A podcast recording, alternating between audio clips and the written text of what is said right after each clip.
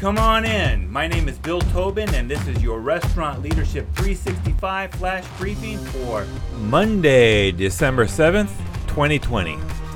This week's focus is going to be about working on the business instead of working in the business, or for our sake, working on your restaurant instead of working in your restaurant. But first, let's describe what that means. If you are working in your restaurant, that means you are side by side with your staff, cooking the food, making the drinks, or seating the guests.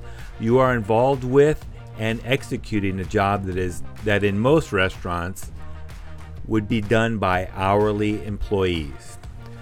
There's nothing wrong with occasionally jumping into the dish pit to help out, running food to a table, or even cleaning up vomit in the restroom. I've been there. You can earn a lot of trust from the staff if you're willing to jump in and get your elbows dirty with them. Moreover, if you're the chef or you are a small operation of only 5 or 10 people, then yeah, you might not have a choice.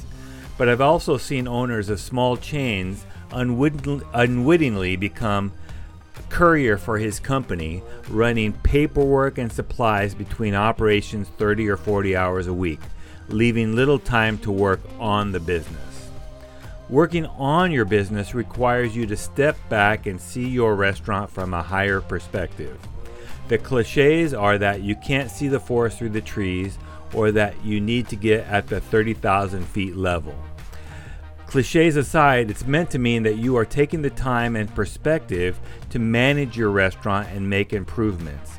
It means you have enough perspective to develop new menu items or set the direction of the marketing team.